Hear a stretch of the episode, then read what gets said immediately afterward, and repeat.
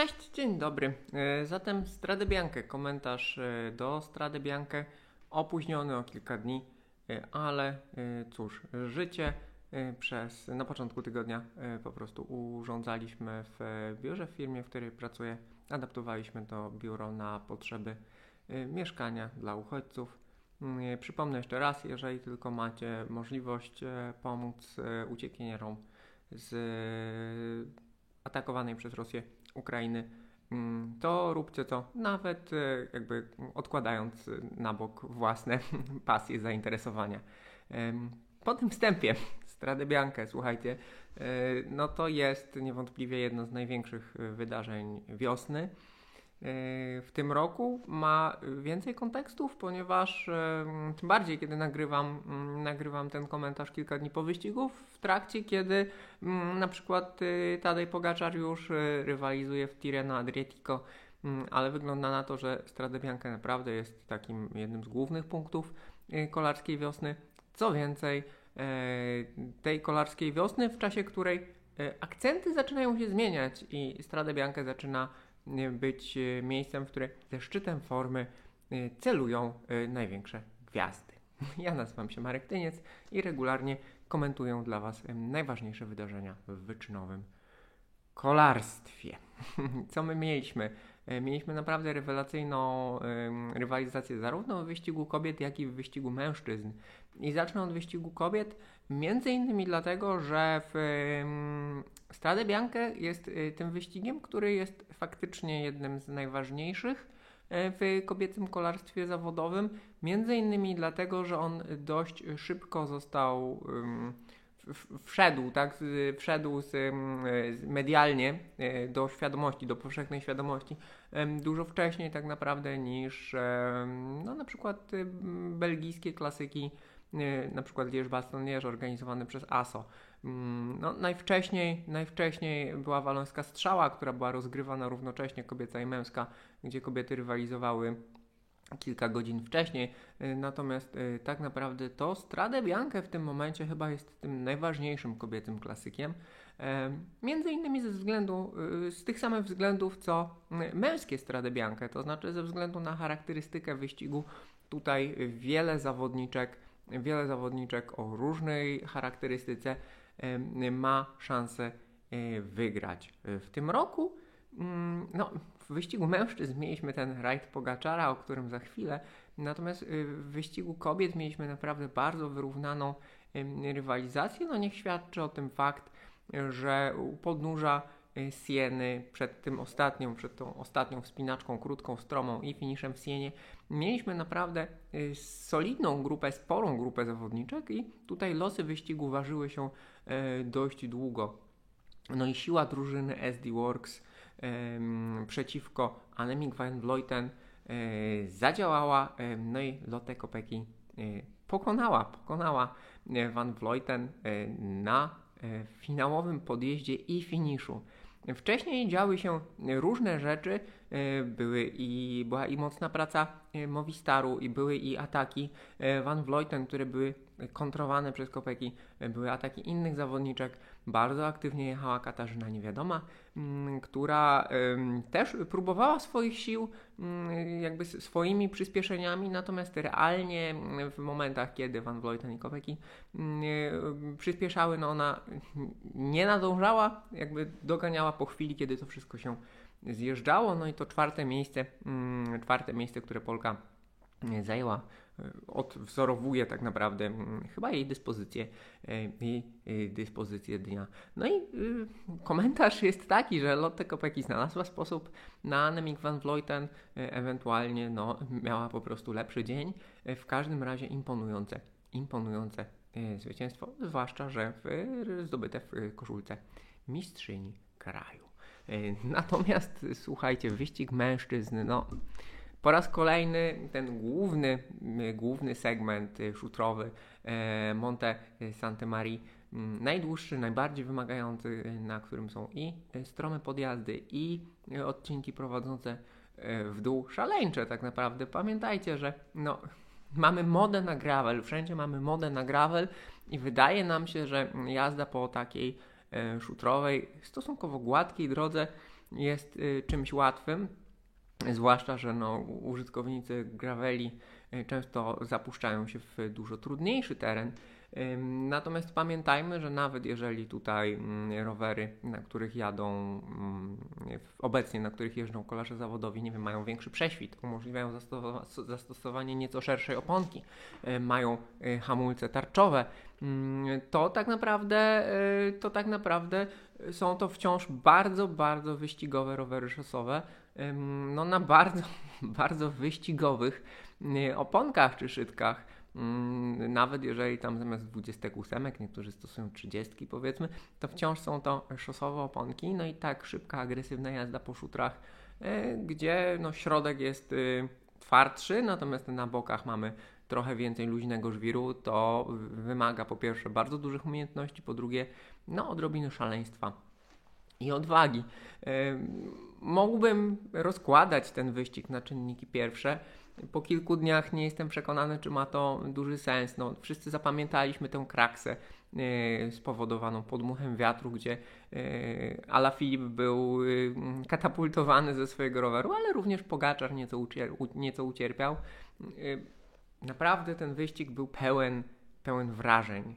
Znów po raz kolejny Strade Bianche pokazuje, że potrafi być niezmiernie ekscytującym wyścigiem, e, było, było naprawdę dużo ataków, dużo przyspieszeń, dużo suspensu. Mm, nie wiadomo było, jak to się rozegra.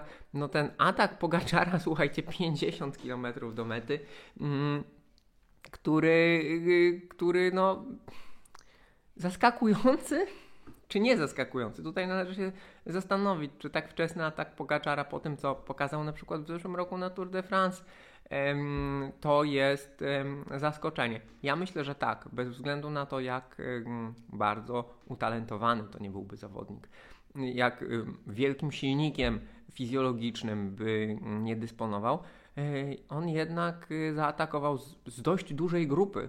E, to też jest ważne. Na 50 km z dość dużej grupy to nie był odjazd z już bardzo mocno wyselekcjonowanej grupki liderów, tylko tam było no, solidnych kilkunastu zawodników drużyny miały dość mocną siłę. Chwila zawahania, no i pościg tylko i wyłącznie Carlosa Rodrigueza z Ineosu yy, na nic się nie przydał. Warto powiedzieć, że ten atak Pogaczara, yy, że ten atak Pogaczara był kolejnym z rzędu tam Wcześniej próbował Welens, próbował Ala Filip, próbował też Pogaczar, tak sprawdzali się na tym najkluczowym sektorze y, Monte Santa Maria, a Pogaczar tak naprawdę odjechał na zjeździe, pokazując poza tym, że jest niezmiernie mocny, jak e, świetną dysponuje techniką. No i E, no i na, na wyjeździe z tego odcinku, czyli 48 km przed, metę, przed metą, 42 e, km przed metą, on miał 35 sekund przewagi już nad, nad pogonią. Na 6 km mm, zdobył 15 sekund przewagi e, między 48 a 42 km przed metą. To nie było posprzątane. Żeby nie było wątpliwości, to nie było posprzątane. Tym bardziej, że no z tyłu były kolejne ataki. Atakował Asgren, jechał z nim Valverde, Mm, co więcej, Pogaczar oczywiście z perspektywy czasu i z, tego jak patrzymy, jak dojechał do mety, wygląda to tak, jakby no, on to zrobił bez wysiłku, tak by to, tak by to zostało zapamiętane.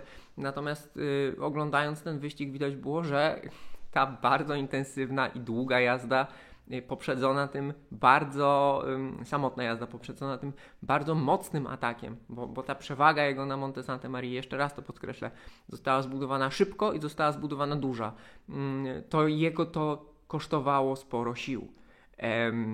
W związku z tym, w związku z tym, no, tym większy szacunek za ryzyko, które podjął, bo no nie wiadomo, gdyby to się troszkę inaczej ułożyło i na przykład u podnóża podjazdu w Sienie zostałby dogoniony, mm, przez grupę, która lepiej współpracowała i jechała troszkę mocniej, to kto wie, jakby się to skończyło. E, tak czy inaczej, Pogaczar dojechał z wystarczającą przewagą.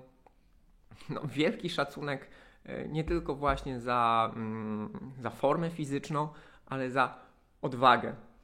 Myślę, że dlatego między innymi Tadej Pogaczar e, robi takie wrażenie na kibicach, bo oprócz tego, że jest super mocny, jest również super odważny. No i ta jego historia, ta cała narracja tego sezonu dla Pogaczara tutaj już się, już się buduje, no bo pojechał świetnie na etapówce w Emiratach, wygrał Stradę Biankę jest y, jedną z kluczowych postaci y, w Tirreno Adriatico, y, więc ta jego forma już teraz jest znakomita. Oczywiście wszyscy już nazywają go drugim Merksem. Sam Eddie Merks mówi, że to Tadej Pogaczar jest tym zawodnikiem, który może być jego następcą ze względu na niezwykłą um, uniwersalność tego zawodnika. To wszystko oczywiście już słyszeliście, no ale ma dwa razy Tour de France, ma Lierz Bastogne, ma Lombardię, ma Stradę Biankę. W zasadzie można śmiało pomyśleć, um, że przy jakichś tam sprzyjających wiatrach jest to jest zawodnik, który może wygrać Mediolan Sanremo. Um, nie wiadomo, jak mógłby sobie poradzić na brukach Flandrii. Tych wyzwań przed nim jest bardzo wiele. Yy, to są wyzwania właśnie pokroju dwa wielkie tury w jednym roku, albo dwa wielkie tury Mistrzostwa Świata w jednym roku. To jest taki zawodnik w tym momencie, to co już zobaczyliśmy, yy, wobec którego można stawiać takie oczekiwania. Yy, no i zobaczymy, bo mieliśmy, obserwujemy właśnie jedną z tych wielkich uniwersalnych, choć nie aż tak uniwersalnych gwiazd, czyli Matthew Van Der mm, który oczywiście no nie jest zawodnikiem, który mógłby e, walczyć w wielkich turach w klasyfikacji generalnej, ale ta jego wszechstronność, przełaje, MTB, klasyki, krótkie etapówki. Wydawało się, że, że gość jest niezniszczalny, a e, taka kumulacja wrażeń, e, intensywności spowodowała, że ma kontuzję, nie ściga się tej wiosny, choć już bardzo intensywnie trenuje. Pogaczar jest nieco młodszy, ale właśnie no, różne rzeczy się dzieją tutaj. Miał wywrotkę, y, prawdopodobnie zakończyło się bez konsekwencji, no ale inny znakomity zawodnik, Egan Bernal, pamiętajcie, straszna kraksa na, straszna kraksa na y, treningu, pechowo uderzył w, w autobus na treningu w Kolumbii, no i nie wiadomo jak dalej jego kariera się potoczy. W związku z tym też tutaj będę tonował nastroje i mimo olbrzymiego talentu E, fizycznego, fizjologicznego, ale też niewątpliwych e, zalet e, mentalnych, psychicznych Tadeja Pogaczara. Trzeba pamiętać wciąż, że to jest sport i różne rzeczy się zdarzają, w związku z tym prognozowanie do przodu, czego on może nie wygrać, co może wygrać, jakie rekordy pobić, jest nieco na wyrost. Chociaż ja osobiście, ja osobiście myśląc o Pogaczarze w kontekście tych wszystkich jego, wszystkich jego dokonań, najbardziej czekam tym roku na weryfikację jego formy podczas Tour de France na podjeździe Alpe d'Huez. E, moi drodzy, bardziej było o Pogaczarze niż o samym Strade Bianche, ale no, taki zwycięzca w takim stylu, e, na takim wyścigu e, powoduje, że e, w zasadzie komentarz e, musi sprowadzać się do mówienia o postaci, jaką jest e, Tadej Pogaczar. Moi drodzy, dziękuję Wam uprzejmie. E, teraz śledzę Tirona Adriatico Paryż. E, kiedy tylko się skończą, mam nadzieję, że już bez opóźnień przygotuję dla Was stosowny materiał, tym bardziej, że będzie tam kilka, yy, kilka elementów do analizy. Forma sprinterów, yy, forma yy, zawodników celujących w klasyfikacji generalną wielkich turów, tempo na podjazdach, no i przygotowanie do Mediolan Sanremo. Dziękuję Wam uprzejmie. Do zobaczenia, do usłyszenia. Cześć.